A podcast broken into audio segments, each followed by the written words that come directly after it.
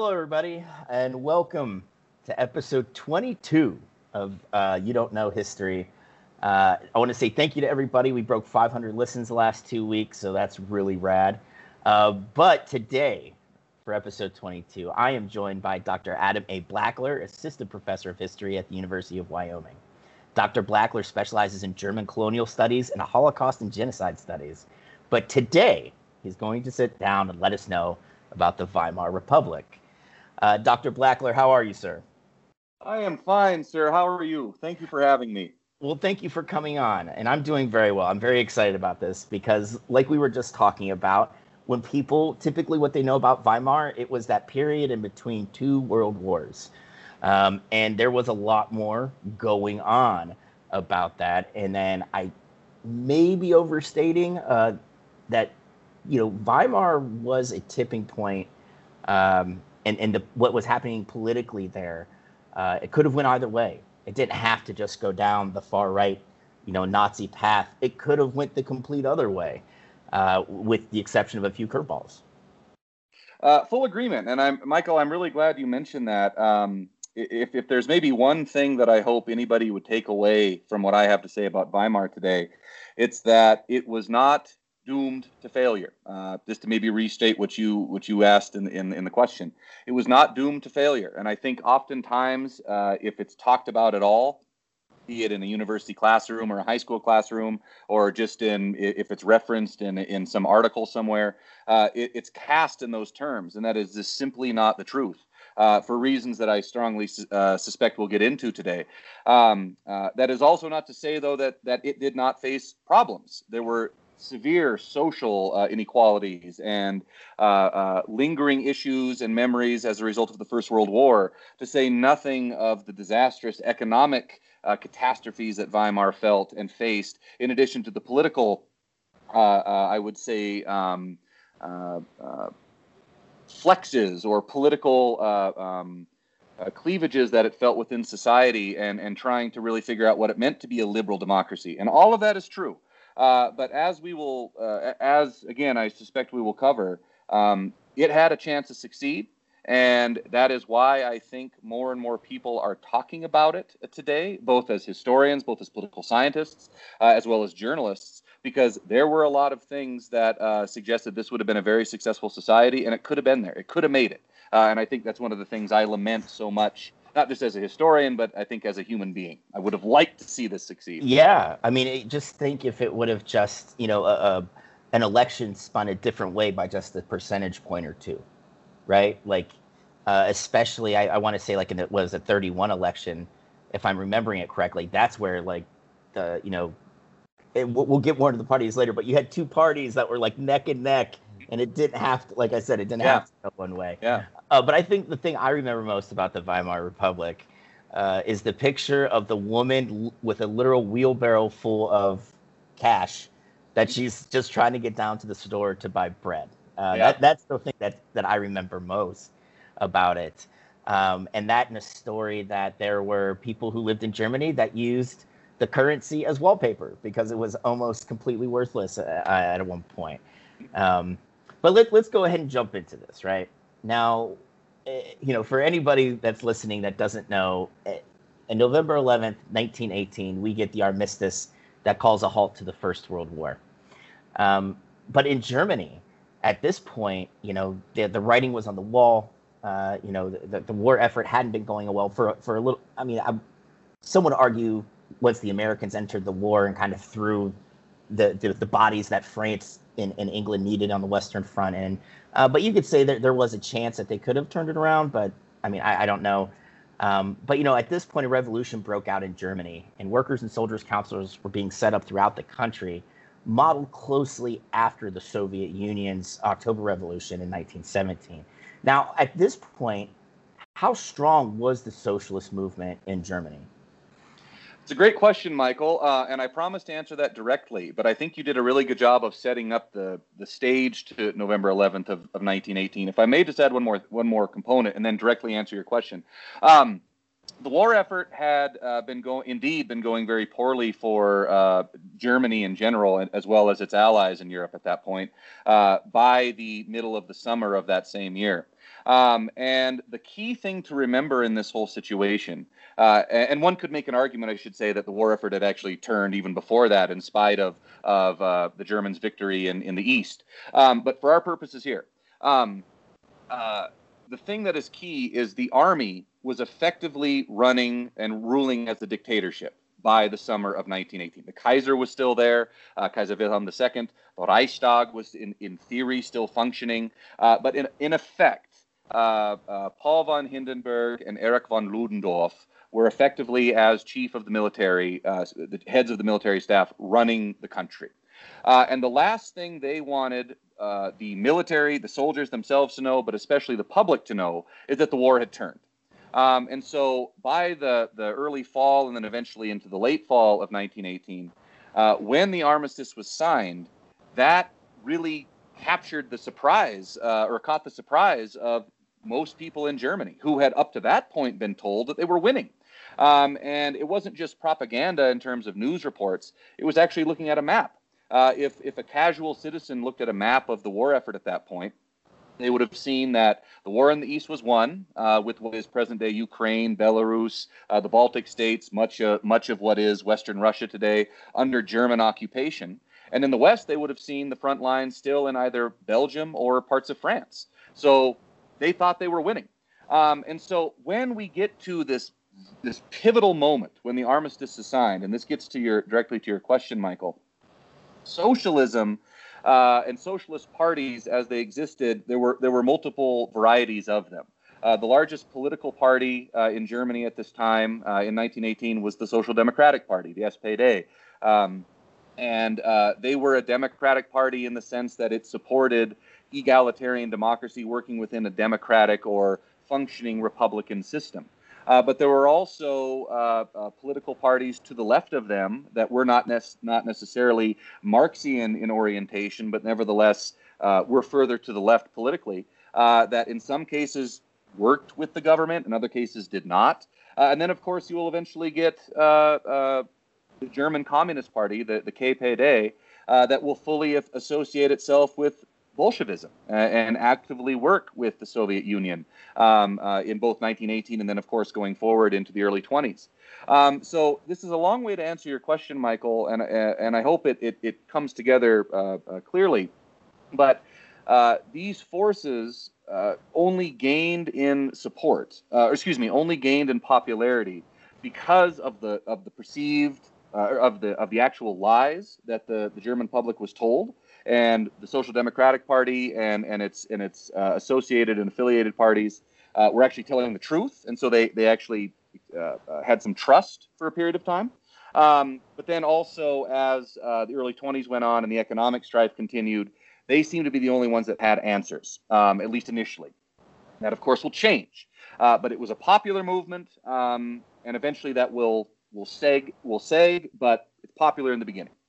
Okay, yeah, I mean, and I think that's that's the important thing, is that you start seeing a little more of a push to, to be involved in, like you said, a, a Republican form of government. They wanted representation, you know, a more representation for German workers.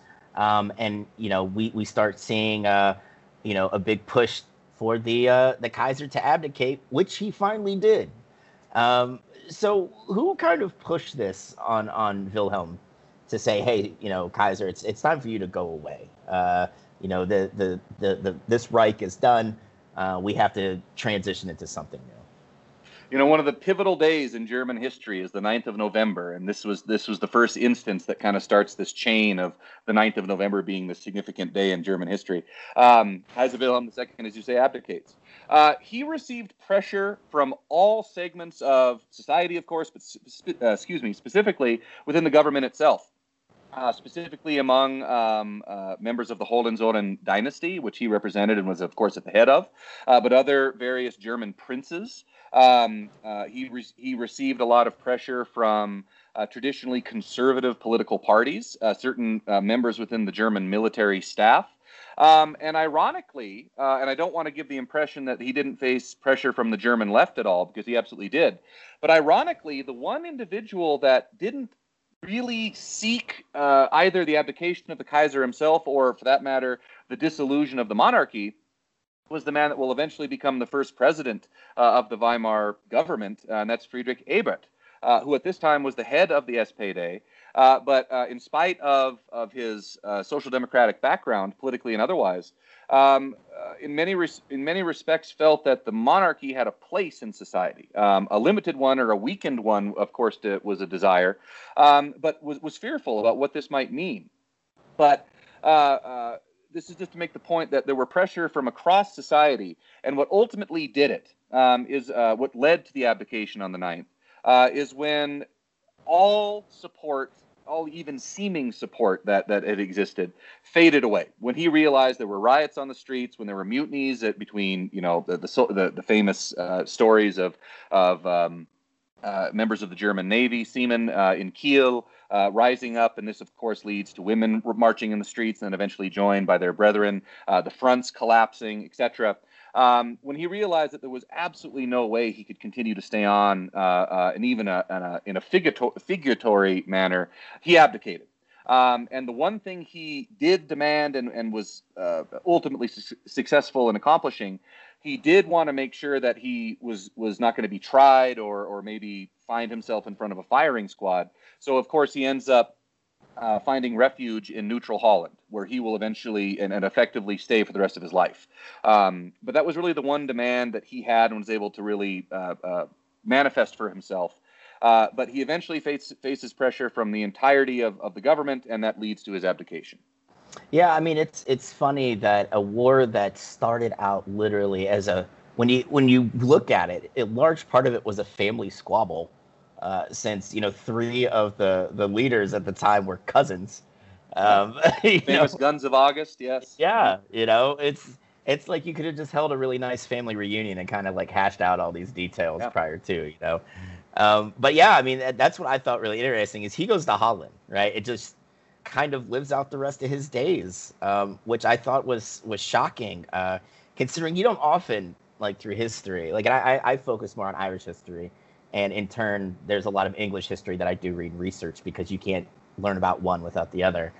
Um, you know, if you have a, a king that abdicated or, or was no longer on the, th the throne, you know, you typically don't see him last long, right? Like somebody's going out to get him because they, they can turn into a figurehead or, or kind of a, a, a pole for opposition.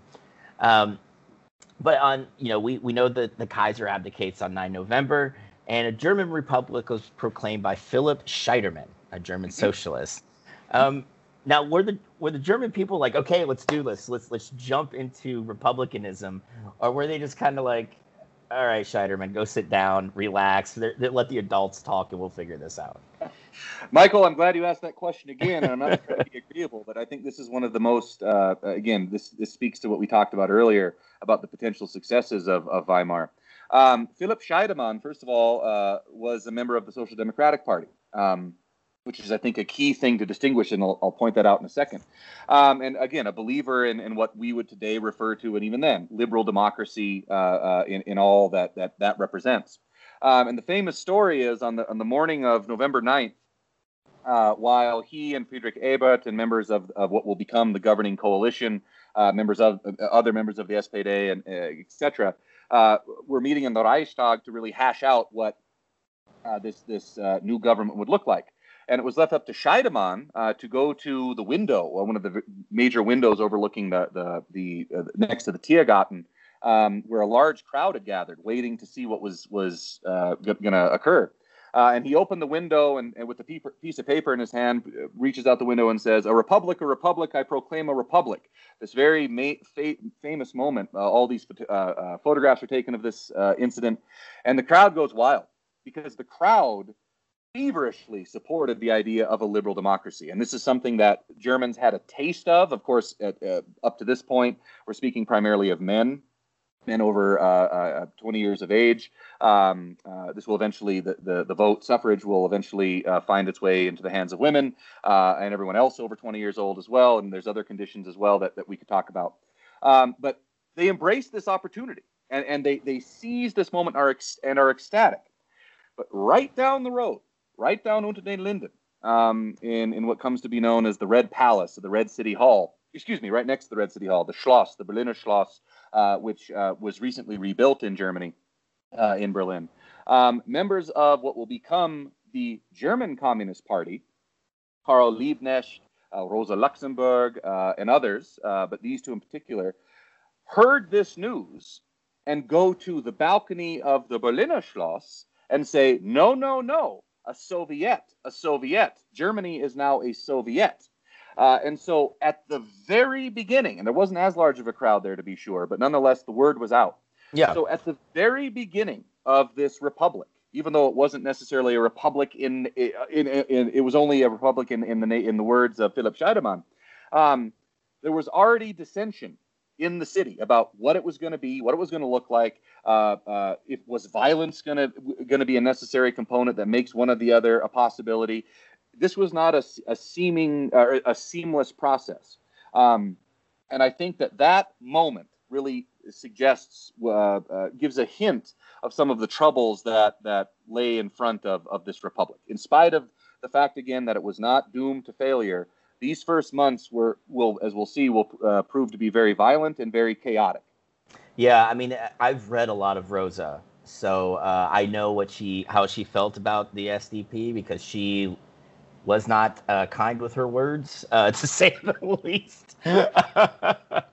But uh, so, like, we're we're we're sitting on this kind of, like you said, we're we're we're already seeing dissension, and it's only like thirteen seconds old, right? Like, Scheidemann just got done waving waving the paper with the proclamation on it, and then Rose is down the road, like, uh uh. Um, but as you yeah. say, another two days that still has to get resolved. So there's all kinds of stuff, as you say, Michael. Yeah. yeah. So we, we see Germany would eventually be led by the Council of the People's Deputies. Uh, this would be split up between two primary socialist parties, the M S P D and the U S P D. Um, and they were the, the M S P D was led by uh, Friedrich Ebert, and then the U S P D is led by Hugo Haas. I, I believe that's how you would pronounce that properly. Um, they would end up overseeing the signing of the armistice on eleven November nineteen eighteen. Um, and that takes us into our second part, right? This is the actual formation of the republic. Uh, this isn't just, you know, again, Scheidemann out on the balcony waving the proclamation in his hand. These two people are trying to form a government. Um, and they would stay in power until January nineteen nineteen, uh, which, when you look at it, isn't very long.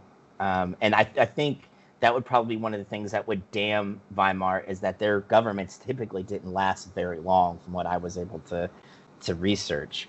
But what were some of the reforms and changes that they instituted uh, to, like you said, go along with this idea of a liberal democratic state?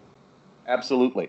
Uh, I'm, first of all, I'm glad you mentioned the, the, the fact that it, first of all, existed as a council, uh, because what this council specifically set upon itself to do was to ultimately negotiate uh, and vote upon what the the, for, the actual government would be. So it's this body that will ultimately, ultimately lead into what will become the Weimar Constitution, the Weimar Republic as we understand it, and that will formally come into being in February of nineteen nineteen. Um, so um, this, for the most part, this, this coalition was almost certainly always going to be temporary, but nonetheless they wanted to enact legislation uh, and, and reforms that they had been advocating for internally as long as they had existed.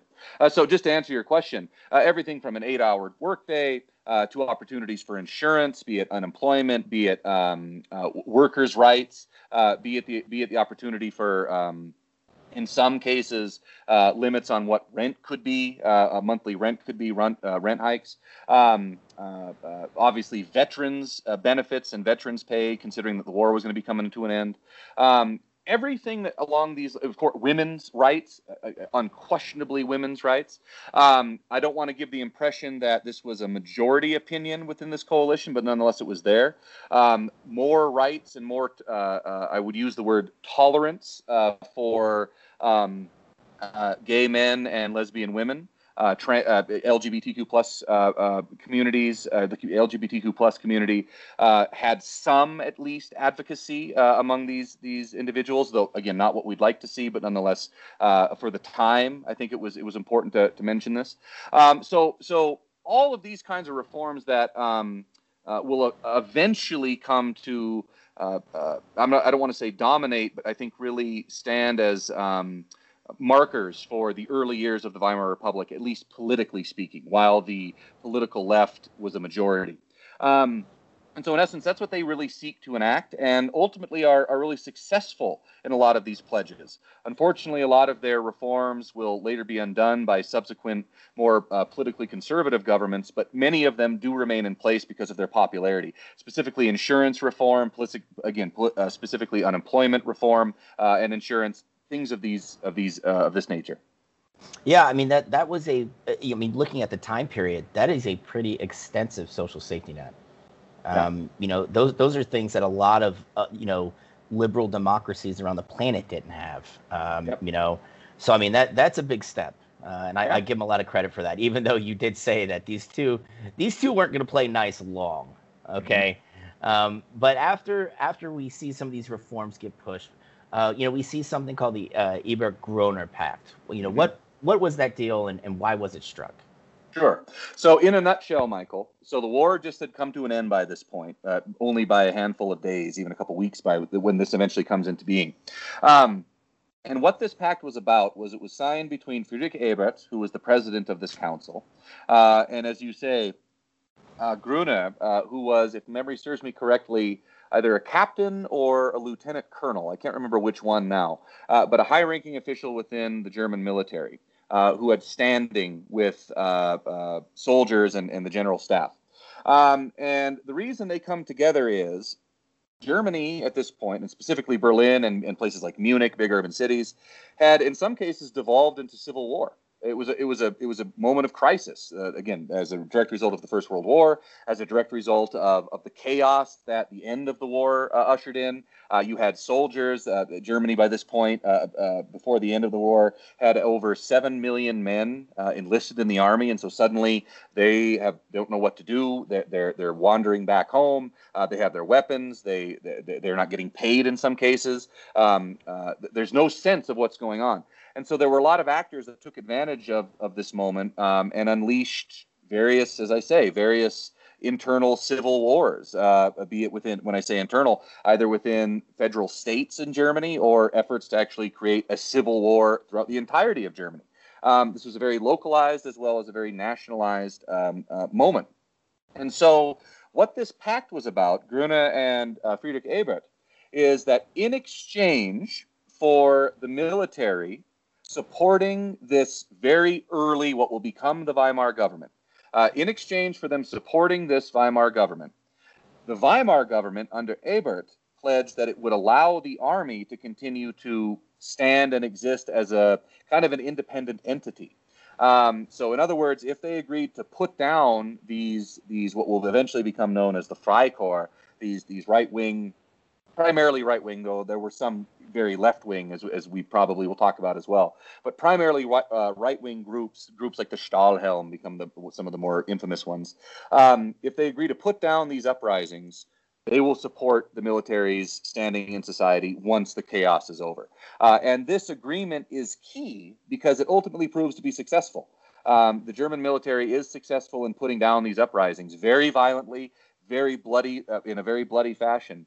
Um, but in striking this deal, specifically members of the U S P D uh, and other more very left-leaning, um, yet still supporters of, the, of a liberal democracy, ultimately choose to disband from this government. Uh, and that's what will ultimately lead to one of the first coalitions breaking down right at the start of February of nineteen nineteen. Yeah, I mean, I think that's a, that's a good point for everybody that may not be too savvy on on how the German military's standing was in the country. It had a very exalted presence in that country, um, and you know they they had uh, they had a lot of pull. I think politically, that would be safe to say, um, and and I wouldn't say they operated independently, but uh, they they had the opportunity, especially higher up in the German chain of command. They had the opportunity when they didn't like something coming from higher to just kind of be like, well, I didn't see it, uh, and as, yeah. as long as they were protecting the fatherland, everything was all well and good, you know? Yeah. Um.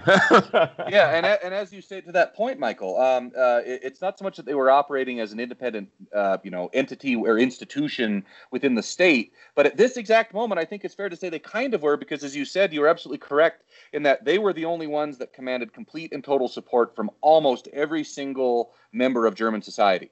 Uh, not only because this was something that not uh, this isn't this wasn't necessarily unique to Germany at this time. I think sometimes uh, pop culture suggests this was the case, but uh, German military um, uh, up to this point during the Kaiserreich, so uh, citizens were told to have a considerable amount of deference for the military. This was kind of not necessarily a cultural thing, but it was it was drilled into Germans from a young age. Um, so that's key. Number two, uh, to go back to a point I made a little bit earlier. The the idea was that the German military actually wasn't defeated. Uh, it was betrayed. If you look yeah. at where the front lines were when, again, the armistice was signed, a lot of people could make in their minds a legitimate argument that uh, uh, they were winning. And so what then suggests that what what why did then uh, Germany why were they forced to sign this uh, um, this armistice? Uh, and it has to do with something referred to as uh, in German it's called the Dolchstoßlegende, uh, the stab in the back legend. This is something that starts to really um, uh, proliferate throughout Germany during this moment, the late fall of nineteen eighteen and then throughout nineteen nineteen and thereafter. And that's this idea that uh, specifically uh, members on the home front, uh, uh, people that were against the war from the very beginning, um, uh, uh, members on the political left, communists, and specifically Jews, stabbed the German army in the back. Uh, and therefore uh, um, betrayed Germans of what would have been this very glorious victory. Um, complete nonsense, not based in a shred of fact or even a, a gesture toward a hint of, of evidence. Um, uh, look no further than the fact that it's people like Paul von Hindenburg uh, who proliferates this at the very beginning. Um, realized that there was only a benefit to have, uh, they would only gain a benefit from the German military still uh, having this, this reputation even after it lost. Um, but that has a really terrible uh, effect on German politics in this early stage and then going forward, because the military continued to have this this ability to not in, not entirely serve as a kingmaker, but but certainly in this early stage have a big impact on uh, on who ultimately had a chance to come out successfully. Uh, and that is why this agreement was so important between Groener and Ebert. Yeah, I mean, that's the unfortunate thing. If you look out through... Uh, uh, you know, the la going through the, the the labor movements, like go, you know, we'll even start at eighteen forty-eight and, and the big ind nationalist independence movements that that just sprang up all over Europe. And that year, you kind of saw the seeds of what would be the a really robust labor movement. Maybe not, you know, communist and socialist parties, but actual unions forming, right? And this was this went from the United States. You know, you got to think you had the Pullman car strike in eighteen fifty-eight. Uh, uh, excuse me, eighteen sixty-eight. But there, you know, you had smaller things like the Knights of Labor and, and whatnot prior to this, the start of the Civil War. And it was just, it was spreading. Um, but in, especially if you look at Germany East, a lot of the big proponents of those labor movements were Jews. They yeah. were very active in these labor movements. And like you had said, like this, this starts getting passed around. Well, labor movements didn't want any part of the war. Uh, some of them were, like you said, closely aligned with, you know, communist and socialist parties who were who saw it as a rich man's war, sending poor people out to fight, sending workers out to fight. Oh, uh, and, and, you know, it just kind of seeded, you know, that that ignorance that, look, uh, you know, these uh, these Jewish uh, citizens were members of these communist and socialist parties and these union movements. And look what they did to us. Uh, yeah. And it and we saw the devastating effects of that taking seed and growing, uh, you know, by nineteen thirty-three. Absolutely. Uh, but uh, yeah, so we, we, we see that, you know, the, the German military is going to help this, this fledgling government deal with, like you said, all these hot spots all throughout the country. Um, but eventually, you know, the uh, Ebert Haas government collapses, right? Like we, we, but we see the U S P D and the M S P D split over Ebert calling out the military to put down Uh, and and the, the research I saw was mostly left, like he had the military attack a lot of left-wing protests, but yes. I, but like I, I think they're, you know, they like you said they had already alluded to they, they did take up some right-wingers as well, um, but uh, a lot of leftists in the government uh, felt betrayed that he would use the military yeah. against their own organizations. Um, yeah. But, you know, like what, why would Ebert do that? Was it, was it literally just like, well, I have to do something to keep the government or the, the country from dissolving into all out civil war? Or, or did he just, or was it just like kind of a, a reflex? Like, I got to do something. Things are just bad, you know?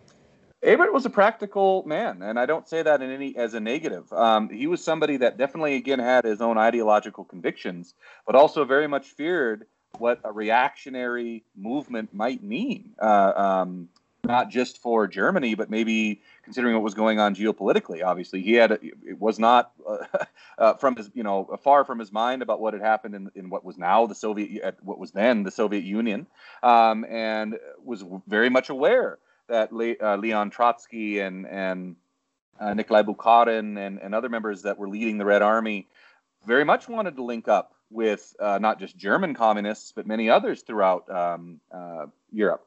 Uh, so this was something that he was very fearful of. And this was also a very proud German, uh, as were most members of the German government by this point. Um, uh, even the S P D uh, and uh, really all political parties, with the exception of the fledgling Communist Party in nineteen fourteen, um, supported the war, at least in its first year and a half or so. So I think it's very important to understand that. Um, so that was really, I, I would say, one way to answer the question. But secondly, um, they believed, Ebert in particular believed, that the S P D and its coalition, its governing coalition, if given a chance, could really have a, a significant impact on society. G- Germans, in, his, in their mind, wanted egalitarian democracy, wanted a liberal democratic system, not an extreme one way or another. That was the popular decision. Um, and so if it meant that the only way they could marshal, or to give themselves an opportunity to, to create that kind of political society, if that meant they had to form into this uh, maybe troublesome or, or nerve, uh, uh, nerve-wracking uh, agri- uh, alliance, so be it. Um, but the, the, the key point you also meant, or made, and I think this is very important, In, in Weimar's very early years, there were there were localized, as I said, I would say hotspots, you know, small little civil wars going on throughout, throughout much of society. But the first very significant threat to the government did not come from the right immediately. It, as you said, it came from the German left, the, the specifically the uh, the Communist Party. Um, and uh, the, the, the two names I mentioned a little bit earlier, Karl Liebknecht and Rosa Luxemburg, Um, in uh, early January of nineteen nineteen, uh, launched something known today is referred to as the Spartacus Aufstand, which the Spartacus Uprising. Uh, and this was an effort to seize control of the German government. And actually, uh, when I say it was successful, it was successful in in in in, a, in such that it actually forced uh, the government temporarily to leave Berlin and actually to go to Weimar. Uh, that's one of the reasons why it gets the name Weimar Republic. It eventually will go a lot of other places as well, but Weimar becomes its hub. Um, uh, and the only reason this effort is is uh, put down is because of th- these b- both the army, but also these Freikorps uh, that were were effectively brought into the German military and given an opportunity. And I say that you, I, I use the word opportunity. These were primarily made up of of really extreme German nationalists who who feared and loathed everything that they thought of as being communism. And so in many respects, a lot of these figures very much relish the opportunity to not arrest, but actually murder uh, yeah. a lot of these individuals. And Rosa Luxemburg and uh, Karl Liebknecht among them, among them uh, were, were, were captured, tortured uh, brutally, uh, and eventually killed. Um, uh, and, and, and that leads to this this coalition ultimately collapsing because of the actions that the military takes, and ultimately was endorsed and supported by the, the governing uh, uh, body. Well, I mean, since you already brought him up, who made up the Freikorps? Like, where I was under the impression it was a lot of veterans and uh, uh, and kind of like auxiliaries that were called up for the war. And when the war ended, it was kind of like, all right, man, you're on your own right now, you know. And they they kind of felt like they had no place to go. All of those groups you just said, uh, Michael, uh, primarily veterans, uh, uh, uh, those that either supported the war or those that, uh, and then ultimately maybe became disgruntled with it, but then feared what, what might be coming next. So they they re, you know they re, they take up their arms again and and, and join these these these bands. Um, uh, groups that, as I say, diehard German nationalists that feared uh, communism, that feared uh, a, a liberal democratic system, um, groups that in some cases fought in support of the, the monarchy. Uh, I don't want to give the impression that there were a lot of those exclusively, um, but in their mind that the monarchy was something that was very good um, and therefore should continue to exist. Uh, groups that formed to fight communists specifically, uh, not just those that were affiliated with the government, but Um, uh, a, a very important case, uh, Bavaria, for a period of time during these early years, will actually uh, secede from Germany and establish a Soviet.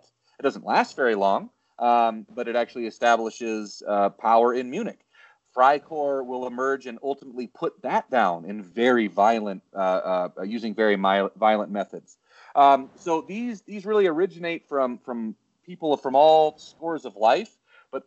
For the overwhelming majority of them, harbored very vehement uh, nationalist viewpoints um, and had a very, um, uh, I will use the word vehement again, vehement uh, um, reaction to communism.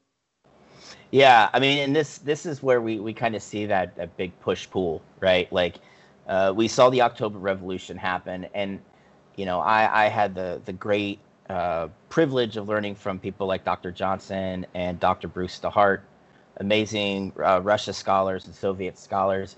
And Russia was in a total shit state uh, and was ripe for revolution. It really was.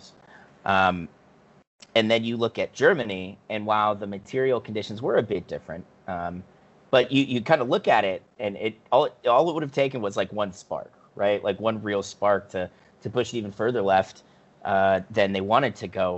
Uh, so, like, you're going to see that counterbalance as well with groups like the Freikorps and, and those uh, kind of reactionary uh, movements.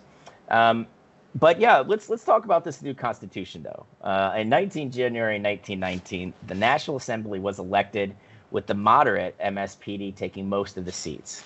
Uh, and they would be in a position to kind of guide the writing of the Constitution. Mm. Um, and it would set up a parliamentary democratic republic, and a, a legislative body known as the Reichstag uh, would be filled by proportional representation. Now, before we go on, why don't you break down what proportional representation is? Uh, because that's a little different than, than what we do here in the States. Sure. So the German constitu- Constitution that was signed in eighteen seventy-one uh, uh, was meant, it was it was it was split up proportionally. That was meant inherently to favor Prussia. Um, and the idea behind that, because Prussia of, was the largest of the sixteen states, uh, well, now it's sixteen, at the time thirty-three, um, uh, was the largest of the states to unify Germany into what will become uh, the Kaiserreich in eighteen seventy-one. Um, it wanted to guarantee, specifically Otto von Bismarck, wanted to guarantee that Prussia, and specifically within Prussia, landowning elites would always have an opportunity to, in spite of uh, maybe a growing population elsewhere, somewhere down the road, they would always be in a position politically to dominate. So if, if, if memory serves me correctly, for every one Prussian, for every one vote uh, that uh, somebody in Bavaria, for instance, or somebody in Baden-Württemberg, or Baden or Württemberg, or, or Westphalia uh, uh, uh, offered uh, uh, in, on any specific federal uh, legislation, um, one Prussian vote counted for sixty, all right? So there, you can see wow. how immense, immense advantages built in. But in spite of all, and there, there's many other things we could we could talk about with that, um, but in spite of that reality, by the time we get to the turn of the twentieth century, uh, that, that uh, system wasn't necessarily inherently favoring the advantages of Prussia. And, and even if it was, it wasn't necessarily favoring the groups that Bismarck, by this point dead, uh, had intended to, to benefit from that system. Uh, and specifically what I say here is the landowning elites in particular still w- were able to um, uh, enjoy a lot of, of, of uh, power, um, uh, minority power nonetheless, but, nonetheless, uh, but power in, in places like the military, uh, in places like uh, uh, anybody, any place in society that benefited from uh, the Junkers uh, and, and other members of the, of the, of the nobility. But it was really the people that were really benefiting and starting to really dictate society were members of what uh, comes to be known as the German New Right. Uh, and this would be industrialists, this would be uh, heads of corporations, this would be diehard German nationalists that did not necessarily identify, at least exclusively, with the with the monarchy, but actually more along the ideas of uniting all German-speaking peoples into German lands, pan movements, things like this. Um, uh, people that increasingly started to, uh, not exclusively, but but nonetheless existed, started to look as at at uh, the uh, look at Germans as a race. All right, and I don't want to again give the impression this was unique to Germany. It was not. Um, so all of these more, I would say, Um, chauvinistic ideas, chauvinistic nationalistic ideas of what it might mean to be German. Um, and so to get to your point, when the Weimar Constitution comes into being, one of the one of the principal things that its founders wanted to do was up, upset that dynamic and actually make one person equals one vote, or one person uh, gets to have the same representation as the person next to them. Um, and, and that whole system is disbanded. Good. Yeah, I see. And that, that's, I think that's, that's a, we, we have to break these things down, because there are some times where I'm reading and you'll get like, um, uh, you know, like a, a Polish term, you know, that, that is a certain term for how they, uh, uh, set up the votes during like the Polish-Lithuanian Commonwealth. Right. And I'm like, I, and, and, you know, these historians, and I appreciate them, don't get me wrong, but sometimes take a time out, throw an extra two sentences in there, and let me, the person who doesn't specialize in Poland, uh, you know, the Polish-Lithuanian uh, Commonwealth, know what that means, you know? I understand. um, but, you know, we, I, I, I labeled this part growing pains, right? Because we have this brand new country, you know, technically, right? We have a brand new constitution. It, it's, it's shed off a monarchy. It's setting up a liberal democracy. Um, but then we remember the we just finished a war, and now we're going into post-war negotiations. And this might be, honestly, probably the most um, just short-sighted peace treaty, and I use peace in, in air quotes, right, uh, that you could, you could probably throw out there. But the Versailles Treaty, which essentially was written to punish Germany. Um And but what were what were some of the most damning clauses that the German that this new growing German government had to deal with going forward? Sure. Um, well, we, we talked about some of the internal, I guess we could call them domestic problems. And again, we could talk about those endlessly, and and and you could have an entire show on that alone, Michael. But but as you say, we, we can't dismiss the the First World War and its conclusion. Uh, And let me just start with what you said, and I, I absolutely agree with you. It was meant, it was intentional to make this document, the Treaty of Versailles, so specifically the one everyone knows about, uh, the one that specifically and, and exclusively deals with Germany. There were other treaties, but this one was for Germany. It was meant to not only humiliate Germany, but it was also meant to make it impossible for Germany to ever again threaten uh, the peace and stability of the European continent. Uh, and I and I don't want to go too far down this road. That is not to say that I fully agree that Germany was the sole cause of the First World War. There's a reason why there are libraries filled with books on the origins of the First World War. Um, uh, there were many things we could talk about that led to the origin, uh, the origins of the First World War. But Germany, of course, had a central role in starting it. So I think that's very in, uh, important to understand. Absolutely. So, but before you go on, we also have to point out, so did Britain, so, so did, did France, Britain. and so did Imperial Russia. Like all of all four of those countries were itching to go to war, and they picked a pretext, which, because of the most ridiculous web of self or you know uh, uh, mutual defense treaties, uh, that you know they found one in the murdering of uh, Franz Ferdinand and Sarajevo, right? Yep. Um, yep. So like yes, Germany had a central role, but again, so did Russia, so did Britain. So did France, you know, like I, I, I want people to know that as well. Well, and if I may, just one of the one of the books from the countless libraries that are filled with books on this subject. Uh, it's it's it, it still feels like it's new to me, but I realize that time is moving forward. Um, but Christopher Clark's Sleepwalkers, I can't emphasize that enough. Uh, it's about Uh, Sleepwalkers, how Europe went to war, and it actually is a diplomatic history of what goes on in the foreign offices of these countries uh, at the turn of the century, and then eventually in nineteen fourteen. And it tells actually an incredible story, incredible anecdotes that that gets into the, some of the political dynamics behind the scenes, and and it actually exposes that it was not necessarily as lockstep as it had to be. A lot of these agreements were far more flexible than they actually that then the leaders themselves actually utilized them to be or understood them to be. So that that that that again is something I can't emphasize enough. Um, but you're right; it's not just Germany, but Germany, of course, has a central role in it too. Um, so then, so Michael, to your question, um, with, with the understanding that it was meant to be intentionally uh, humiliating and and damning to to Germany, um, uh, the the treaty is laced with all kinds of restrictions and all kinds of of protocols uh, uh, to demean Germany in every way possible. So maybe the first one I'll mention, uh, the infamous Article two thirty-one, uh, known as the War Guilt Clause, uh, which forced Germany and Germany alone to take exclusive responsibility for the start of the First World War. Um, uh, and they do this to one, uh, when I say they, the victorious powers, do this to uh, both humiliate Germany, but also to justify my point to Uh, forcing Germany to pay exorbitant war reparations. War reparations were not new for this time. The kinds of reparations were not new in the world, uh, world, uh, mi world military history, but the kinds of war reparations that specifically France will demand uh, were new. Um, why, you ask, might France demand war reparations? Because Prussia, and then eventually Germany, demanded war reparations of France after the end of the Franco-Prussian War. Uh, so this was something that was very much in the minds of people like George Clemenceau, who actually fought and was, was didn't fight, actually, he was a politician, uh, a French politician uh, uh, at the start of the Third French Republic, but had a very clear memory and a very star strong memory of what the Germans did to them, uh, did to France, and so therefore that was going to be one of his demands.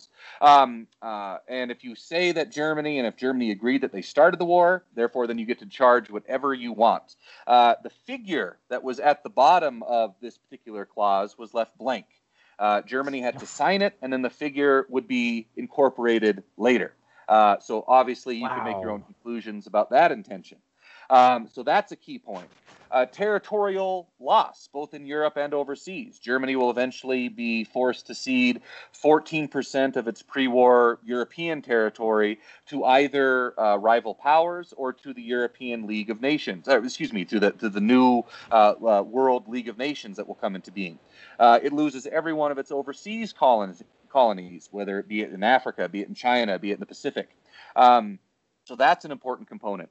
Uh, and I could go on, but maybe just one last one, because it's, I think, something that people know about, but let's just put it in these terms. Uh, the German military was reduced substantially. Um, it went from, as I said, at the, at the end of the First World War, it had anywhere between six point five and seven million soldiers activated in some capacity. Uh, it reduced it all the way down to a one hundred person standing army, a one hundred man standing army, which completely made, which made it in, uh, completely impossible for Germany to launch any kind of offensive warfare. They were not allowed to have tanks. They were not allowed to have an air force. They were not allowed to have a navy. So it made it impossible for Germany to function as a military power. But as I think you're, you're probably going to lead to, it also made it incapable in some ways for it to have an, uh, an economy uh, that actually yeah. could function uh, w within uh, not just Europe, but also worldwide. Um, so these are just some of the issues we could talk about, uh, but were perhaps the most damning.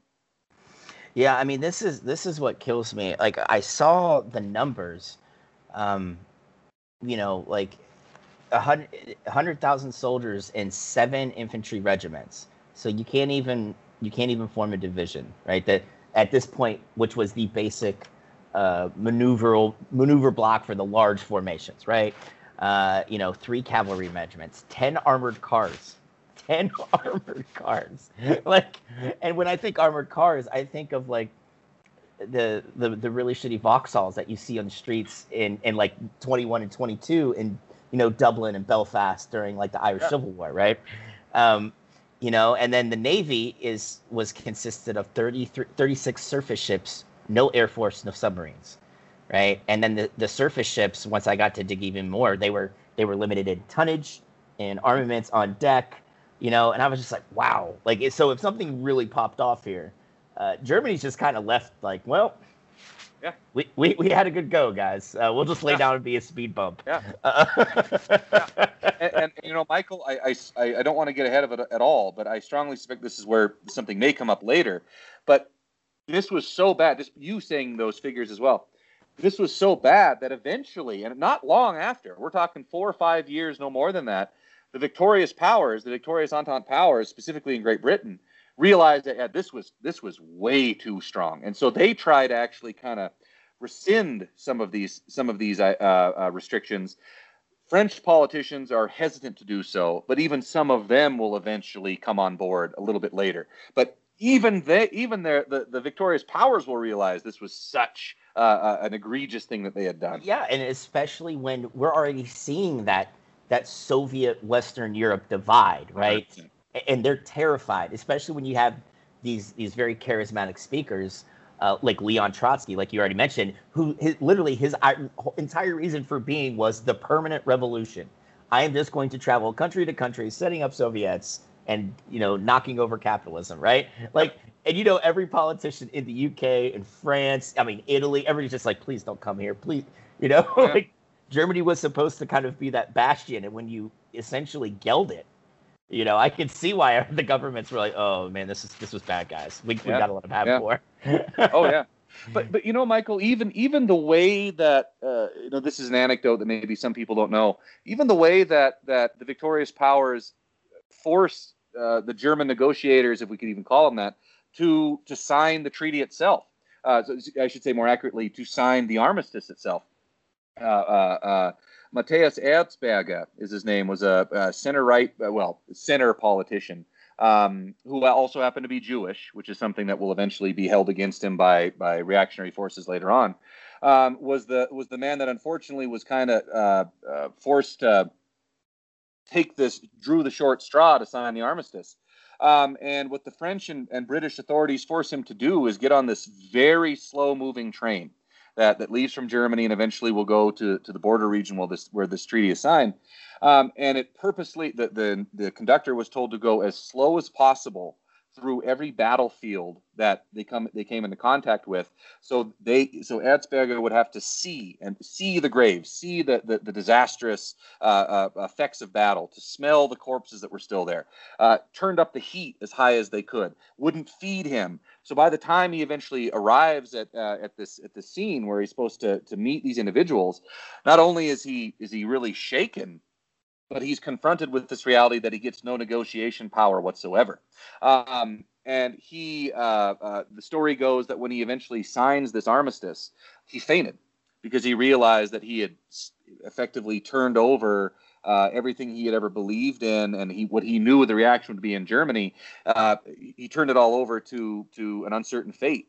Um, and eventually, uh, in spite of his his horrific feelings about this, uh, he is forever castigated um, uh, by by many Germans, not just members on the German uh, right, uh, but for many individuals for actually being the one to sign this document. And eventually himself, he himself was assassinated um, uh, for this, one of many that will be assassinated during this very chaotic period that you're talking about. So this is just the, this is the armistice, just the lead up to Versailles, yeah. um, and and it really doesn't get any better at Versailles. Of course, there were no German negotiators there at all. They were just asked to eventually show up and sign when the time came uh, in in uh, the summer, in specifically of June of nineteen nineteen. So all of this factors in what you said. Yeah, I mean, in in that those reparations, uh, and I couldn't find a good number uh, for how much Germany actually paid out, because the the few books I read, there was a, a kind of like a sliding scale, um, and then it was difficult for me to find a way to.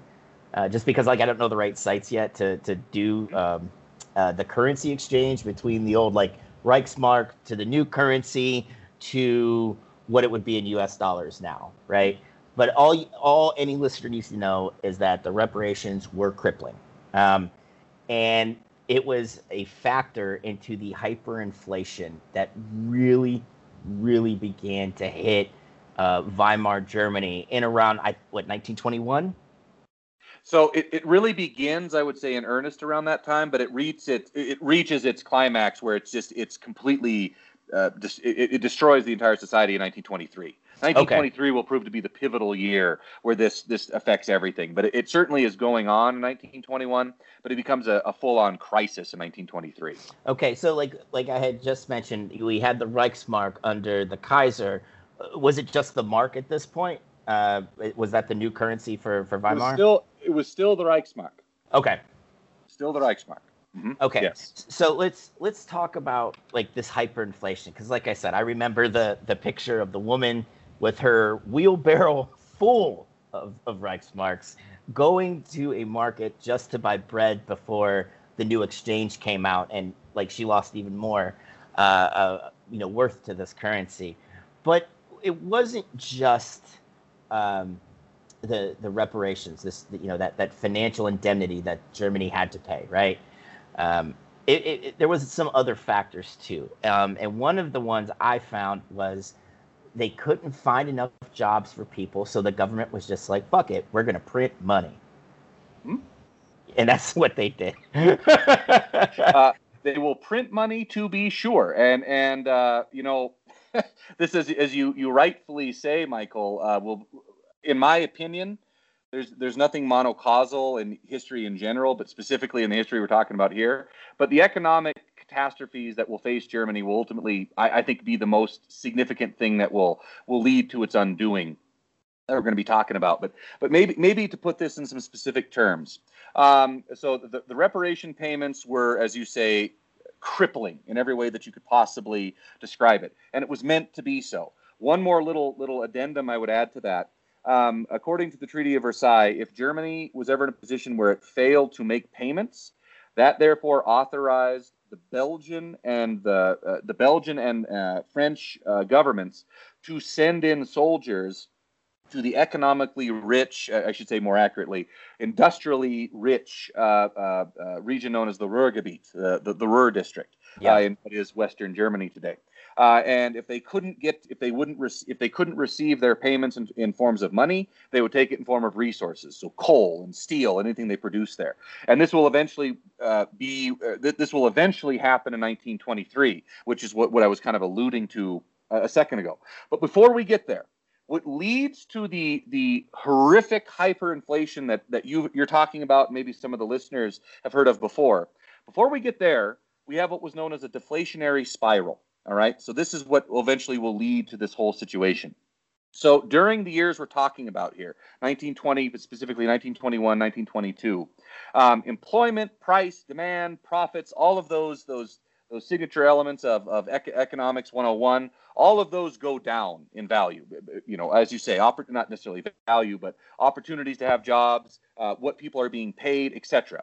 But the only thing that goes up in that scenario was actually the value of currency. So there was less currency out there. So people, what were they doing, as you might expect? They were hoarding it, yeah. All right?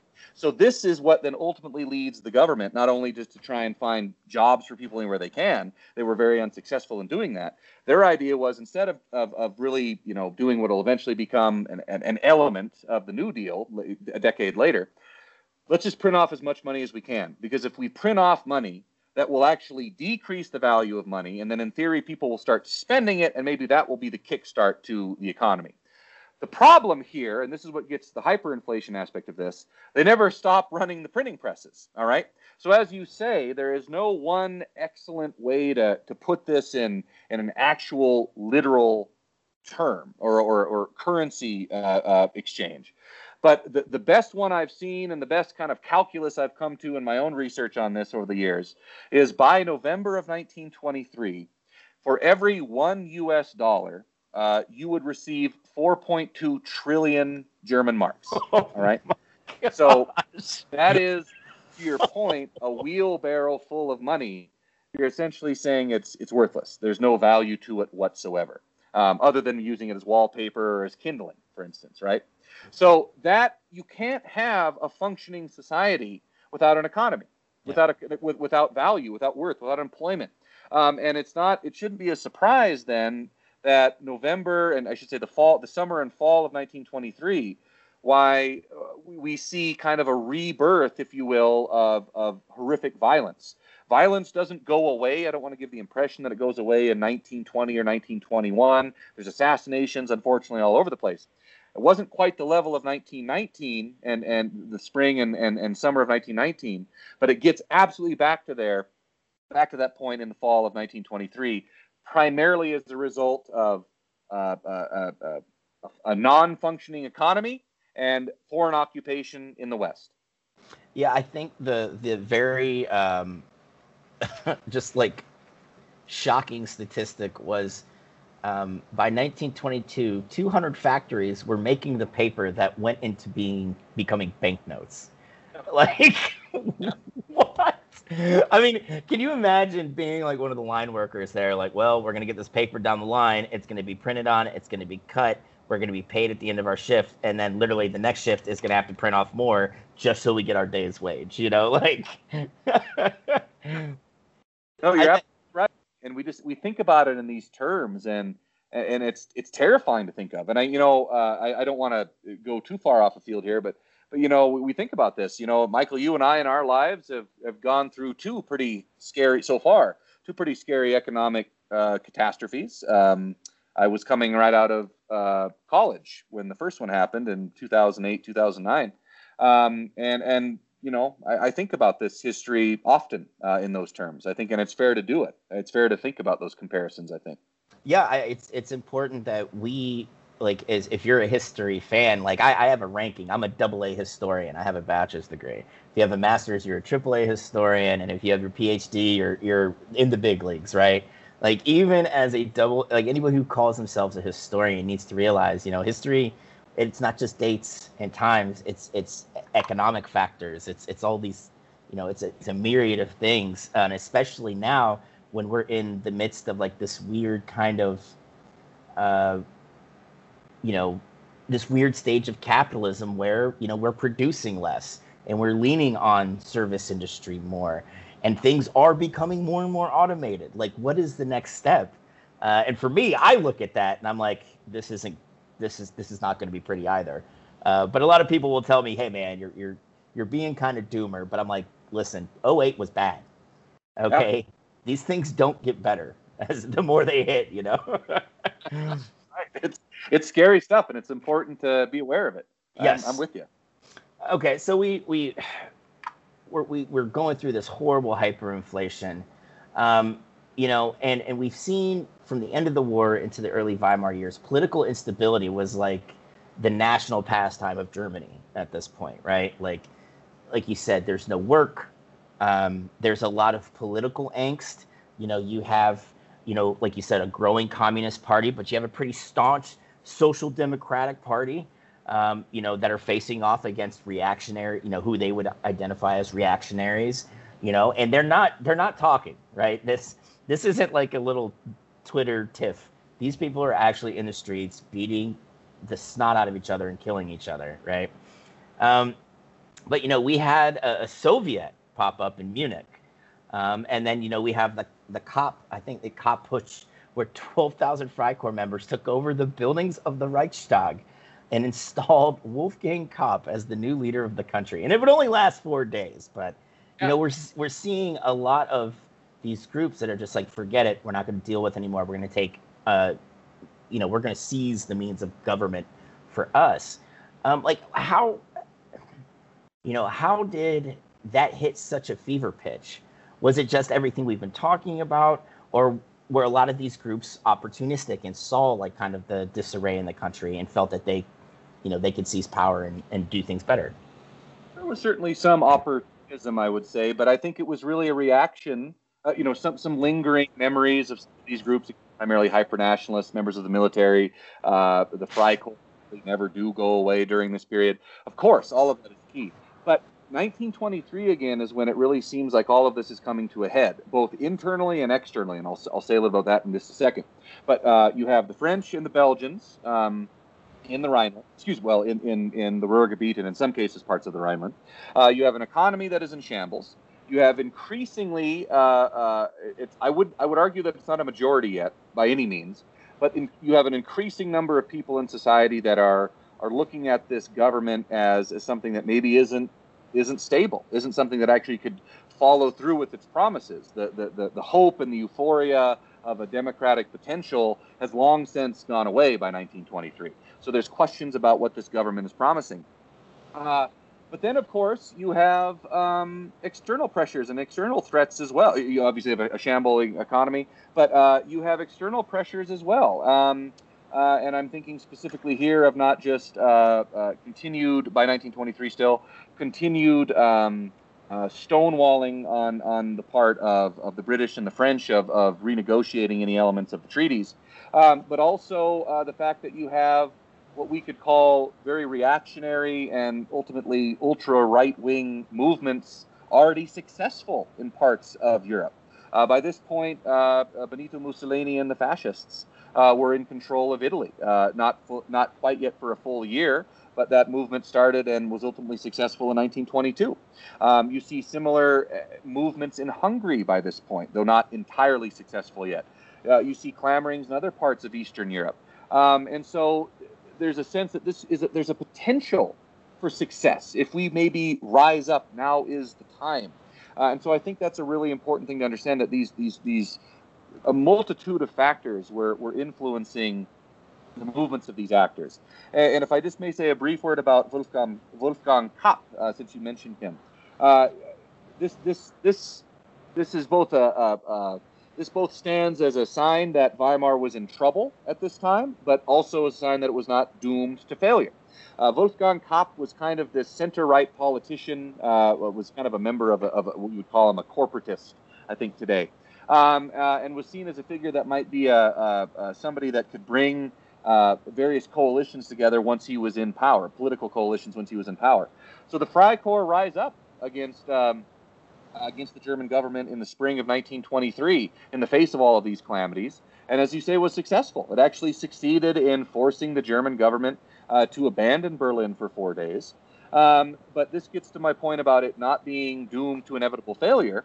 If that was the case, everybody would know the name Wolfgang Kapp, because he represented all of these forces that eventually, unfortunately, Adolf Hitler will come to represent. Of course, Adolf Hitler, Hitler represents a lot of other things, um, but but many of the same supporters uh, of both will, will, will, will of Hitler will eventually support Kapp. Um, but what brings him down is not some foreign intervention, is not uh, Friedrich Ebert or others bringing in a military. It's mass protest. People in Berlin and, and in parts of the country just say, fine, I'm not going to work. They protest, they picket uh, traffic lines, they, they, they picket metro lines. They, they bring the government and ultimately the city to a halt. And as a result of this, the whole thing falls apart. The cop, uh, the, the putsch uh, falls apart. And he eventually is forced to flee to Sweden, where he'll have to stay for a couple of years, uh, or for, for a period of time, excuse me. And then eventually the, the Weimar government will come back into being. So this is a sign. This was successful. This could have been successful if only because people didn't want to see reactionaries from one side of the political spectrum or the other coming into power. And I think this is a good sign of it. Yeah, I mean, that's that's the interesting thing is, like, I uh, Germans, you know, at this point knew Uh, how to how to use the, the mass movement to, to to get to meet to meet their political you know wants and aims, um, you know. And this this happens in nineteen twenty-three, and I, we would be remiss um, if we did not talk about a certain someone and the beer hall putsch in that same year. Uh, a man, uh, a, an Austrian corporal, who would go on to uh, become radicalized in such a way that uh, he would use uh, a, a ridiculously charismatic way of speaking uh, to the German people, playing on their fears, as well as being a fearmonger himself, to become uh, the Fuhrer, uh, and, and he would rule over Germany for around twelve years.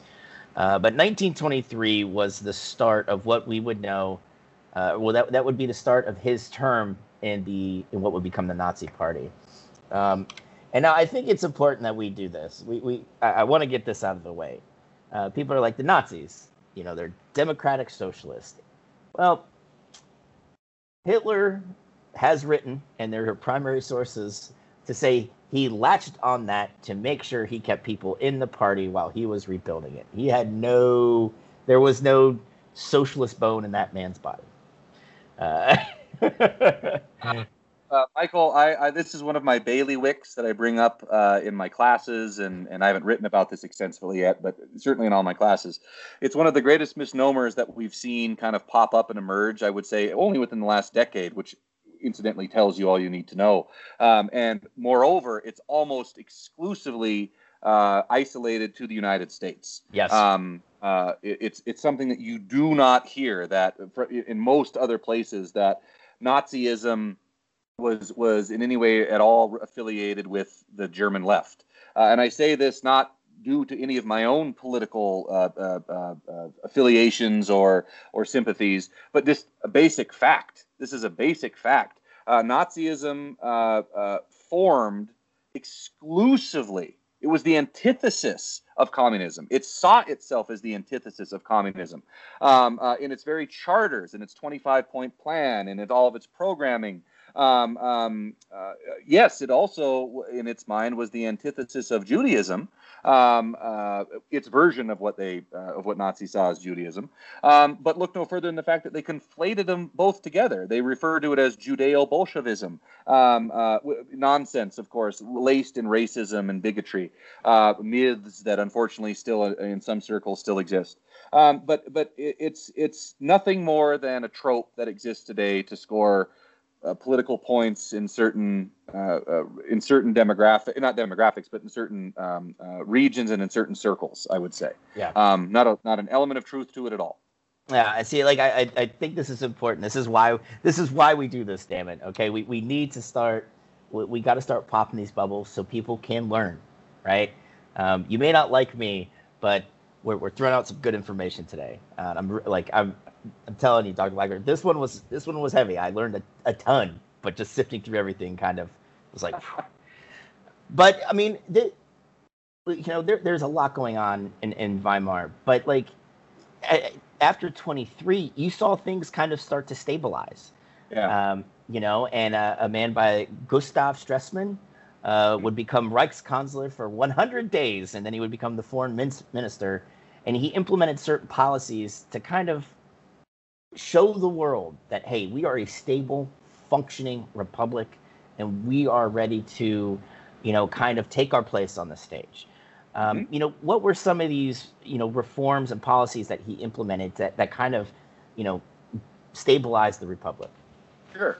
Well, the most important thing Stresemann does, in my opinion, he does a lot of things. Um, But the most important thing he is a part of is something that comes to be known as the Locarno Treaties, the, the Locarno go- negotiations. Those formally are adopted in nineteen twenty-five. Negotiations begin in nineteen twenty-four.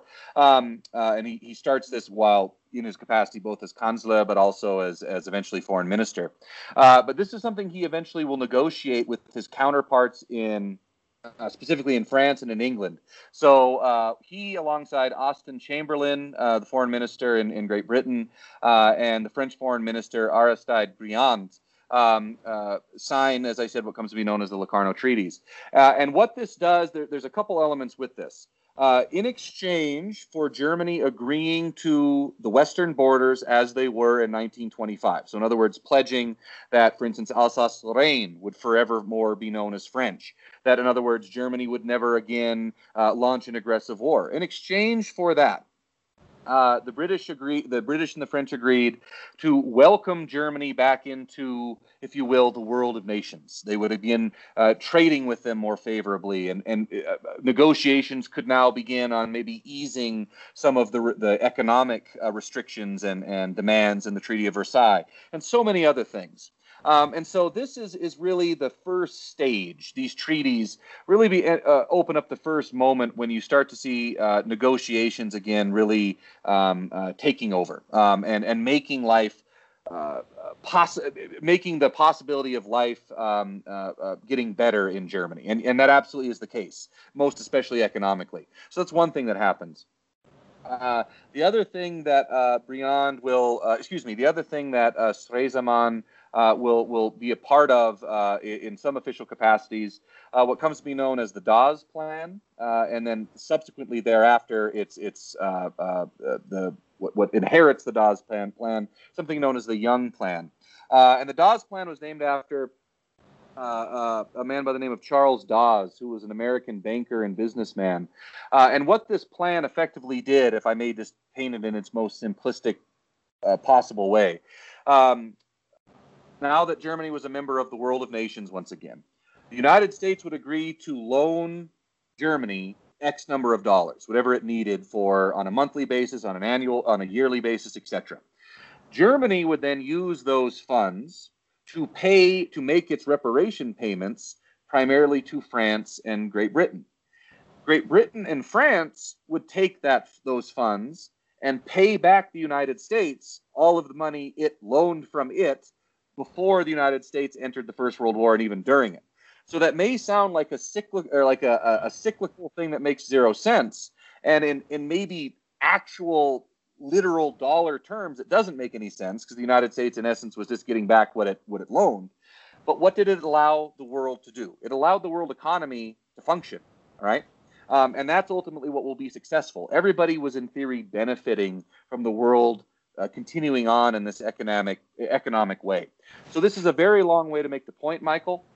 This was, yes, uh, Stresemann and, and many others were were We're, we're working toward improving the livelihood and, and ultimately the, the situation of Germany. But it was really actually an international program, too.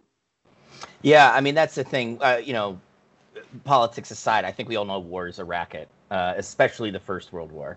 Um, like, we're literally seeing American banks giving money so it can be cycled back just to go back to the U S government. Like, come on.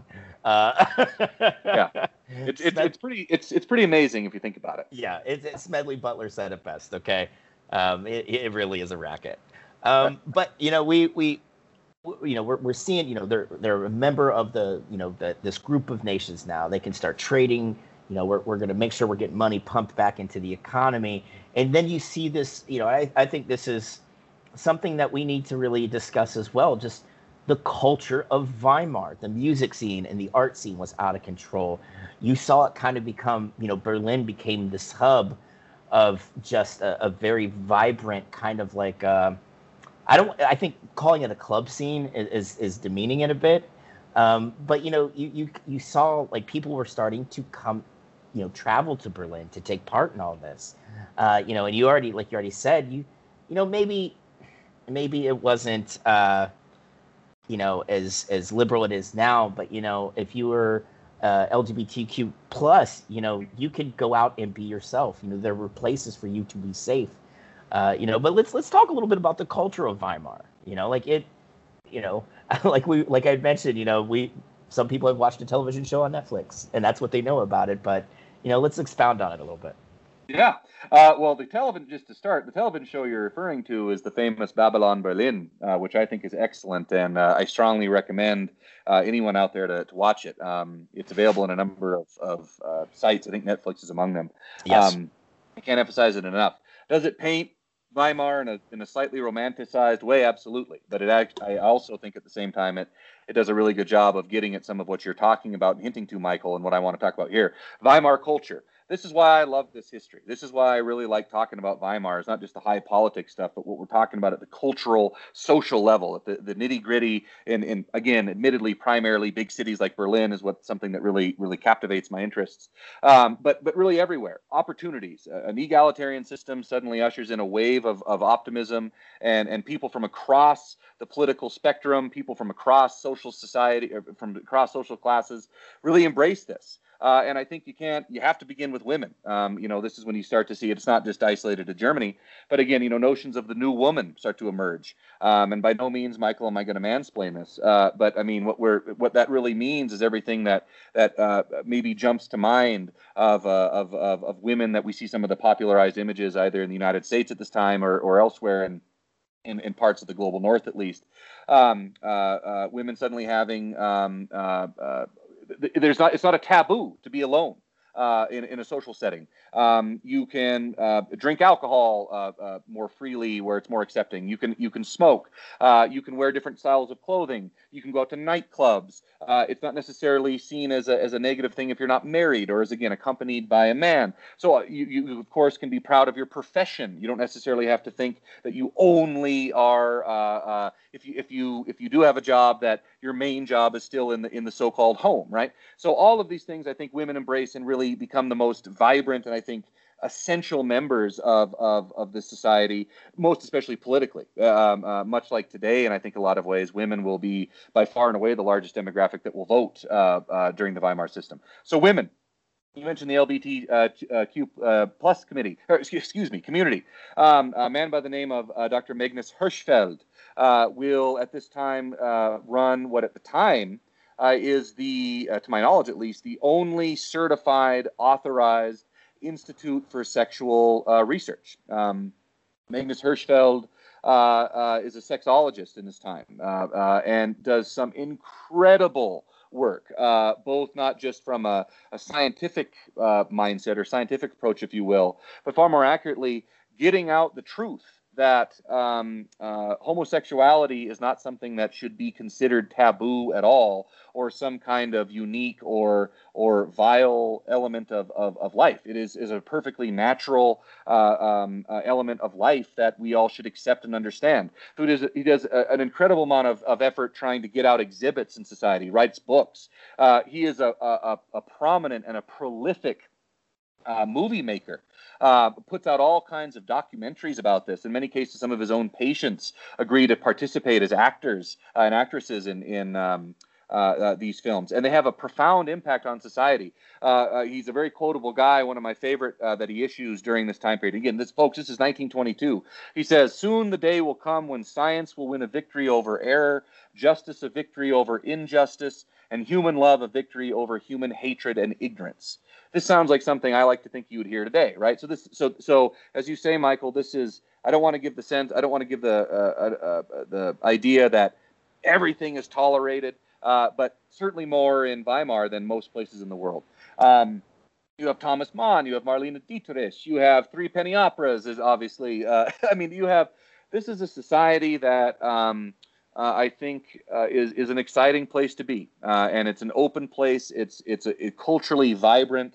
Um, Detlef Peukert, when he uh, subsequently, long after the Weimar Republic uh, crashes, I'm uh, living in New York, when he writes about Weimar, this is what he's talking about. He's talking about this kind of society, politically, socially, and otherwise. Um, uh, I mean, it's it's just it's a place that I find to be in, incredibly interesting and uh, worth talking about for all of these reasons, and so many more that I didn't even mention here. Yeah, I mean, that's that's the thing. Like we. We, we've literally went through like all the, the political instability, the hyperinflation, you know, all these bad things. And, uh, you know, that's what people kind of equate Weimar to, but they don't realize that, you know, it, it wasn't perfect by any stretch of the imagination, but it was much more open than probably damn near all of its contemporary nations yeah. at that time. Um, yeah. You know, I, I think that's saying something. I, I think that's an important thing to bring up because like this... Again, this goes back to what we were talking about. It didn't have to take that weird right turn. This could have been a very open and beautiful and very welcoming country um, if it wasn't for, you know, the continued, I, I would say political, you know, continued political instability and just, uh, and some other things we're going to talk about right now. this, this is, this is what I, this part, uh, unfortunately, Uh, I called the end of Weimar. So, uh, you know, we, we see Weimar getting back on its feet, but then we see the Great Depression strike. And um, like Doctor Blackler already alluded to, we had the Dawes Plan, which sent American banking money to Germany, which in turn was flipped around to France and the United Kingdom, which in turn was flipped back around to the United States government. Um, well, what do you think happens when the world economy collapses? Banks are no longer loaning money, um, and as we've seen, that was a uh, that was a direct like conduit into the, the Weimar economy was that that American banking money. So naturally, we see a downturn, and in nineteen thirty, uh, the World War One hero Paul von Hindenburg, uh, man had a great mustache, uh, started. He's he becomes president, right? Or, or shortly shortly before that, right, Doctor Blackler? Um, yeah, Paul von Hindenburg, his first term, he began in nineteen twenty-five, and then he was okay. reelected in nineteen thirty-two. Okay. So, in, but in nineteen thirty, we see him start giving emergency powers to a string of chancellors, starting with Heinrich Brüning. Um, why did Hindenburg grant those powers um, sure. to, to these these chancellors when, like you said, Hindenburg's kind of like a larger-than-life figure here? Um, you know, he's he's still very respected. Why wasn't he more directly involved with, I guess, trying to steer the ship through the Depression? Let me give a non-rambling answer, because I can honestly talk about this for three hours. uh, so the nutshell of it. Um, the Weimar system was working decently well, as, as we, the so-called golden era, we'll say nineteen twenty-four uh, up until nineteen twenty-nine, until the economic crash. We've already covered that. When the, when the American banking money's gone, that, that destabilizes Germany once again for, for the second time in a decade. All right? Yep. So as you can understand, by this point, even diehard supporters of the Weimar system, regardless of their political affiliation, we're really now starting to have doubts. This is, you know, in, it, again, the, the second time in a decade, right, um, questioning the stability and the governance of the system. So that's number one. Number two, during times of economic crisis, this is not a controversial statement, then and now. During times of economic crisis, that's when you, primarily due to fear, not individuals, but mass groups of people, all right, oftentimes dismiss logic uh, and look for easier answers. And I don't mean to dismiss people in, as as as sheep or or not thinking people, but out of fear, they look for people that might provide an answer that that actually will solve their problems. And there are very real problems going on in Weimar Germany at this time, all right? So what that means is you start to see a significant ebbing Uh, in what we can maybe call the traditional status quo political parties by nineteen twenty. And you could say it even started almost a year earlier, but specifically nineteen twenty-nine and going for, uh, going for, uh, forward. So the S P D starts to lose support. Uh, the, the German Democratic uh, People's Party uh, uh, by this point had really lost a lot of support, but it goes away. The German People's Party goes away. Uh, the, the, the German National People's Party. There, there are quite literally fifty, sixty political parties I could go through. But these were more status quo parties for this period in time. They start to just, sh just shed support and the support uh, their, their supporters. And they go increasingly to the extremes of the political spectrum. So Uh, on the on the S P D side and, and other leftist parties will increasingly look to the German Communist Party. And on the extreme right side, the National Socialist German Workers Party, the Nazi Party. And I know we haven't spent a lot of time talking about that, about them, and I'm just fine with that because I don't like to talk about Nazis. I do, yeah. It's important, but you know what I mean. Um, the Nazi Party, uh, as you hinted, uh, hinted to, Michael, uh, was founded in February of nineteen twenty. All right, Hitler was not the leader when he founded it. He was a chief propagandist uh, uh, of it. Eventually will become the leader, and it goes from there. All right. Um, uh, after the Beer Hall Putsch, which we alluded to, didn't talk about, we won't here, uh, Hitler is put in jail. The Nazism is effectively banned as a political institution uh, through a whole series of court finaglings and the fact that uh, there were a lot of sympathetic judges at that time, um, uh, holdovers from the Kaiserreich. Uh, they are able to kind of weasel their way through the system. Nazism is allowed to reinstate itself as an as a national political party in nineteen twenty-seven. It's still Hitler still is actually not allowed to speak publicly in a lot of places for a while. That is eventually lifted in nineteen twenty-eight. Um, but its fundamental goal as a political party from nineteen twenty-five until nineteen thirty was to cast itself as a catch-all party. Promise anything to everybody. We're not gonna. We're, we're gonna speak to you all as Germans. And this may sound kind of surprising, kind of, kind of amazing if you think about it in an egalitarian system. But most political parties at this time in Germany focused only on its demographic supporters, its demographics or its ideological supporters. So the S P D spent most of its time in, in cities and in, in industrial regions, uh, whereas more maybe we'll say center-right parties went into the rural areas, spoke to farmers, spoke to, to, to soldiers, that kind of thing. Nazis were unabashed. They talked to everybody. We'll, we'll do whatever you want. In nineteen twenty-eight, well, the first time they were allowed to participate in a federal election, uh, April of nineteen twenty-eight, it captured two point eight percent of the vote. So promising everything to everybody did nothing for them. They were a, a, a minuscule party that, did, that today wouldn't even uh, meet the threshold to serve in a German government. Two years later, Two years later, after so a year after the Great Depression, so in, in, in April of nineteen thirty, the next federal election, it captured eighteen point six percent of the vote. It vaulted from a nothing party to the second largest party in the entire system. And this gets smack dab to your question about Groening, um, Michael. Uh, when it captured that much of the vote, there, it was impossible or be, because of ideological problems and all kinds of things that, that were going on at that time politically. It was impossible for a coalition government to come together, all right? So a clause in the Weimar Constitution, Article forty-eight is actually what it was. In extreme circumstances, the president, so not the, not the chancellor, the chancellor is the head of the Reichstag, the president of the country was allowed to temporarily appoint a chancellor who would then, who would in theory be able to rule by decree, uh, so long as the president signed off on it. But this was meant to be a temporary thing. That chancellor was supposed to call for new elections in the hope that the next election would yield a coalition-style government, all right? So Brüning was the first in a long line of individuals that will be put in charge of trying to do that.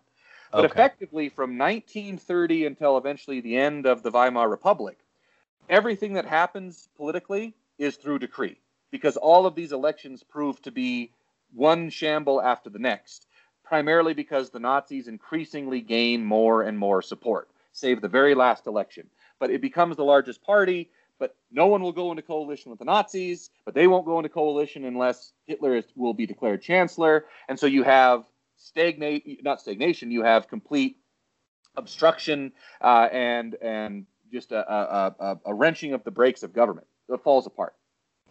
See, that's that's crazy. I didn't realize that. Like the, I, I didn't get into the weeds on like the actual functioning of the Weimar government. You know, the different levers of power, because I was just like, then you know, you and I would be sitting here for nine hours talking about this, and I don't I don't think anybody wants to hear me talk, no. especially for nine hours. Well, not me. No one wants to hear me. You know, um, but I mean, we so we we see these these chancellors that are trying to form governments, right? And that's that's why they have these emergency powers. But during Brüning's, uh, you know, his his I guess his emergency term, you know, he began this policy of devaluation, which forced the forcing the prices of good rents and wages to be dropped by twenty percent. Um, you know, they were using this to, to fight back against, uh, you know, that, that economic destabilization. Again, like you said, the second one in, in less than a decade. Um, but, I mean, did that work to, to stabilize the economy, or did it continue to, to fall? No. Uh, the German economy was in a shambles, um, and it primarily had to do with the fact that you know, still some of the strictures of Versailles were in place. Every element that had proved to be proven to be successful, the economic elements of the Locarno Treaties, but again, specifically the Dawes Plan and the Young Plan, all of that was gone. All of the, all of the, the, the safety net that that provided was gone. Um, and so again, you see, as, as you mentioned, a, a, a d- disastrous impact on unemployment, um, uh, or I should say a disastrous, a disastrous impact on employment, leading to increased unemployment. Um, uh, All of this, of course, meant uh, just, again, a continuation of the crises that had plagued Germany uh, a, a decade before. Um, supply shortages, food problems, um, access uh, uh, to everything from to, to healthcare to you, you name it, every, again, element that uh, uh, underscores a society. Um, and as, as these numbers increasingly got worse and worse and worse, coupled with the fact that the government seemingly was doing nothing because It was it was uh, gridlocked as a result of these elections, people increasingly lost support and faith in this system. So, uh, uh, as I mentioned, the, the April thirtieth, nineteen thirty election, uh, the Nazis gained eighteen point three percent of the vote. The next large, the, the only party larger larger was the S P D, but it wasn't large enough to. But there weren't yeah. other leftist parties that were going were large enough to go into coalition with them. So the next election that comes into being to to, to this point, Michael. Uh, is in April of nineteen thirty-two. Um, Brüning decides to give it up, um, and uh, uh, Paul von Hindenburg leans on a person by the name of Franz von Papen. He appoints him as chancellor and says, you call for an election in April of nineteen thirty-two. This proves to be the most disastrous one, Michael. Um, this is the election that the Nazis uh, will receive their highest percentage of a vote in a free and fair election. Uh, they receive thirty-seven point four percent of the vote. So just an astronomical yeah. percentage. Um, uh, but nevertheless, not enough to, to get them fully or exclusively into power. Um, Franz von Papen has to rule by decree. Uh, eventually, he will call for yet another election. If this is getting repetitive, I apologize. But this gives you, if you're exasperated, just imagine how a German citizen felt at this time. Yeah. Uh, that also, incidentally, was a presidential election, and Paul von Hindenburg defeated Hitler in that election pretty substantially. But the Nazi Party, nevertheless, was the biggest winner in that election, so w- for what it's worth. Uh, the, the last election that will occur uh, in a free society, um, November of nineteen thirty-two, um, Franz von Papen uh, is defeated mightily. Um, the Nazi vote percentage goes down a little bit, but is still by far and away the largest uh, um, party. And so Paul von Hindenburg appoints a man by the name of Kurt von Schleicher uh, to be the new chancellor, um, who was, uh, uh, I would say, a member of, uh, definitely a firm member of the political right, but also was a military man. Paul von Hindenburg knew him in that capacity. And his strategy was, if he appointed Schleicher as chancellor, maybe he could peel off some, if, if it's possible to imagine, more leftist elements of the German, uh, of the Nazi Party, um, which fails miserably. But this was yeah. the strategy behind it. So this is all the way to make the point. The economic situation doesn't get better at all during these years, and it only leads to an increased, destabilized political and social system. Yes, and, and you already brought the man up, uh, uh, Kurt von Schleicher. Um It, that was literally I had him brought up in the notes, and then how his plans for coalition government seemed really far-fetched. Uh, and you already you already hit the nail on the head with that one. Let's try and peel off leftist elements of the Nazi Party. Okay, dude. Um, but but you know this is this is a segue into essentially the end of Weimar, right? Um, and and the way it was always taught to me was von Hindenburg was just tired of hearing from Hitler. And, and and the party, like, no, you know what, you, you're getting all these votes. You can't form a government by yourself because you won't go into coalition with, with other parties. You know, I got to do something to make this guy shut up so you can be the vice chancellor, right? That's how it was taught to me. That's how that's what I got from it. So this that's a, there's a lot of it, a lot in there, Michael. Uh, this is actually for me probably the saddest moment of all of this whole thing.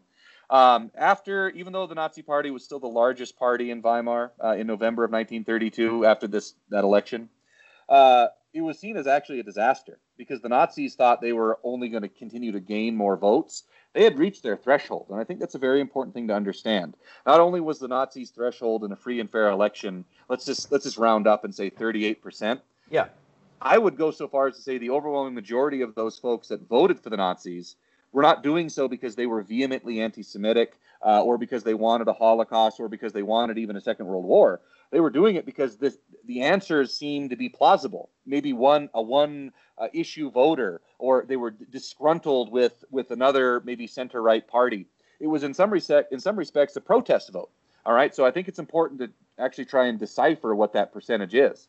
Um, but in spite of that, their vote goes down to thirty-three point one percent in November of nineteen thirty-two. So it was a disaster. It was interpreted interpreted as such. You had newspapers in Germany and elsewhere, foreign press, the New York Times, saying this is the end of the Nazi movement. It reached its high point.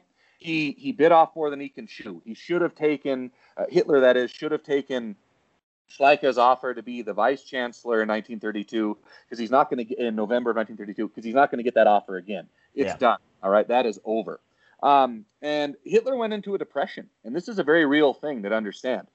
What ends up happening is, is this gets to von Papen that you mentioned. Papen was really upset that Hindenburg dismissed him as chancellor. He wanted uh, another chance. And so what comes to be known as uh, the backstairs conspiracy, he convinces Hindenburg that if he appointed, if, if, if they really conditioned uh, a Hitler chancellorship, uh, that is, if uh, von Papen was was had to be vice chancellor, if the if the coalition government that comes in, comes into being, if the coalition was made up by a minority number of Nazis, so in other words, if a majority of the coalition were other political parties, the idea was they could control Hitler from within, and that was the greatest miscalculation that was probably ever made oh, yeah. uh, politically. Um, because what ends up happening, this convinces Hindenburg that he actually might be, we might be able to actually control him easy, more easily inside the circle than outside. Um, and so when Hitler gets into power, uh, uh, that did not necessarily mean even then that Weimar was doomed to failure. I would say two months after that, it was doomed to failure. But uh, what ends up really being the disaster, Michael, um, is uh, a couple of things. The Reichstag fire, number one, that takes place in February of nineteen thirty-three, so not even a full month after Hitler was chancellor. Uh, he used it as an opportunity to, to basically declare martial law uh, and to convince not just Hindenburg, but the Reichstag to give him uh, uh, emergency powers uh, that basically suspended the Constitution. Uh, and if he was able to rule by decree, what did that mean? He got to basically dictate uh, what happened politically, but seemingly from a position of legality. All right. So the famous Star Wars uh, quote, uh, uh, the democracy ended uh, to the sound of, of applause. Yeah. Thunderous um, applause. And was, yeah. And that was in, in many respects what happened here. And there's so many other things I could bring up, but I don't want to, to ramble on. Um, but that was really the, the, the one of the saddest elements of this. Um, that it, it didn't have to fail in this way, and it didn't have to fail at all, and yet it did. Uh, and then, of course, the catastrophe that, that comes is, is well known. Yes, uh, and that, that that's, that's uh, you know, I, I'd like to say this is where we're going to cut it off, but we literally have no choice uh, because, you know, like you said, with, with, with Hitler seizing the, the reins of power, that was the end of Weimar, essentially. Um, you know, and we saw kind of like a backlash against that, that free and and – Uh, very vibrant Weimar uh, Golden Age uh, with with the implementation of uh, you know Nazi rule throughout Germany. Yeah, yeah, yeah, and that's kind of that's kind of a downer, everybody, and I apologize for that. But that's that's the that's how it shakes out sometimes. But Doctor Blackler, thank you so much for coming on. Is there anything you'd like to plug? Oh, well, thank you, Michael. Uh, I will just say that's very kind of you. Um, You introduced me at the very beginning as actually I'm a historian of uh, Germany's colonial empire, something that's actually being discussed a lot uh, these days, given everything that's going on with Namibia and Germany seemingly saying that they're going to uh, that they've acknowledged genocide, but kind of sorta, kind of sorta, kind of sorta agreed to you know pay what they don't want to call reparations, but but kind of are, but are if they, if that's what they are, it's really uh, a sad. Uh, uh, figure to say nothing that doesn't even get to the issues, didn't even bring the people uh, in, in question in Namibia into the conversation. I digress. Um, uh, I digress. It's in the news. Um, but uh, that's what I work on um, right now. I just finished a book. Uh, it's going to be coming out with the Max Cotta Research Institute uh, through Penn State University Press uh, next spring, uh, entitled An Imperial Homeland, Forging German Identity in Southwest Africa. I'm really excited about this. It gets into a, the, the uh, Germany's pre-colonial and colonial history. Really gets into some, um, uh, I think, the most important thing I could say here.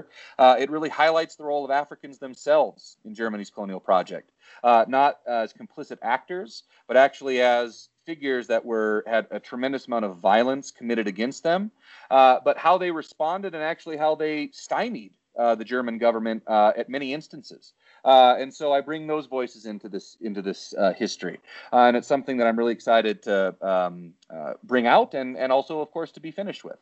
Um, and it also allows me to get into my next project that is still very much in its early stages, but uh, is in some respects about what we were talking about today. Uh, it's it's going to take on Weimar. I'm really looking to uh, investigate Berlin uh, as a site of Weimar, but specifically the neighborhoods, the districts, the parks. Um, how these spatial, how, how these how these spaces uh, influenced political, social dynamics uh, just as much as the people that that existed on them uh, influenced the spaces. Um, and uh, I'm really excited because it's going to allow me to get into what we got to talk about a little bit today, some of the cultural elements of, of Weimar. Um, and it's not going to be a romantic history in the sense that I only talk about the good, um, but it's going to, I think, bring a new... Um, a new perspective on Weimar's history. Well, so I think it's, I think it's important for, I, I, I'm really excited about uh, your book about the African colonies, uh, because that's something that gets lost quite a bit, especially when we're going uh, early twentieth century, you know, post, you know, uh, uh, Berlin Conference into that scramble for Africa. Um, a lot of that gets lost in translation, and it, or, or they just focused on like the Boer Wars.